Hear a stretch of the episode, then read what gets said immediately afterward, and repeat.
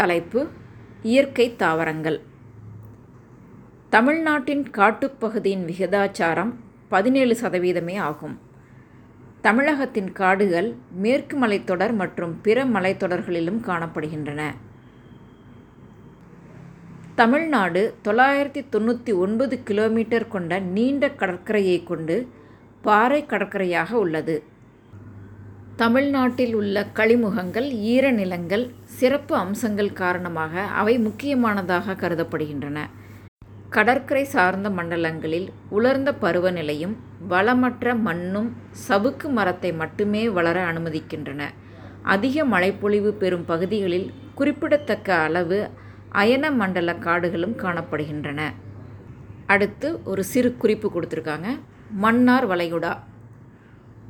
ஒன்று எண்ணூர் இரண்டு கூவமடையார் மூன்று உப்பனார் நான்கு வெள்ளார் கொள்ளிடம் ஐந்து காவேரி ஆறு அக்னியார் ஏழு கல்லார் எட்டு கடையார். அடுத்த தலைப்பு காடுகளின் பரவல்.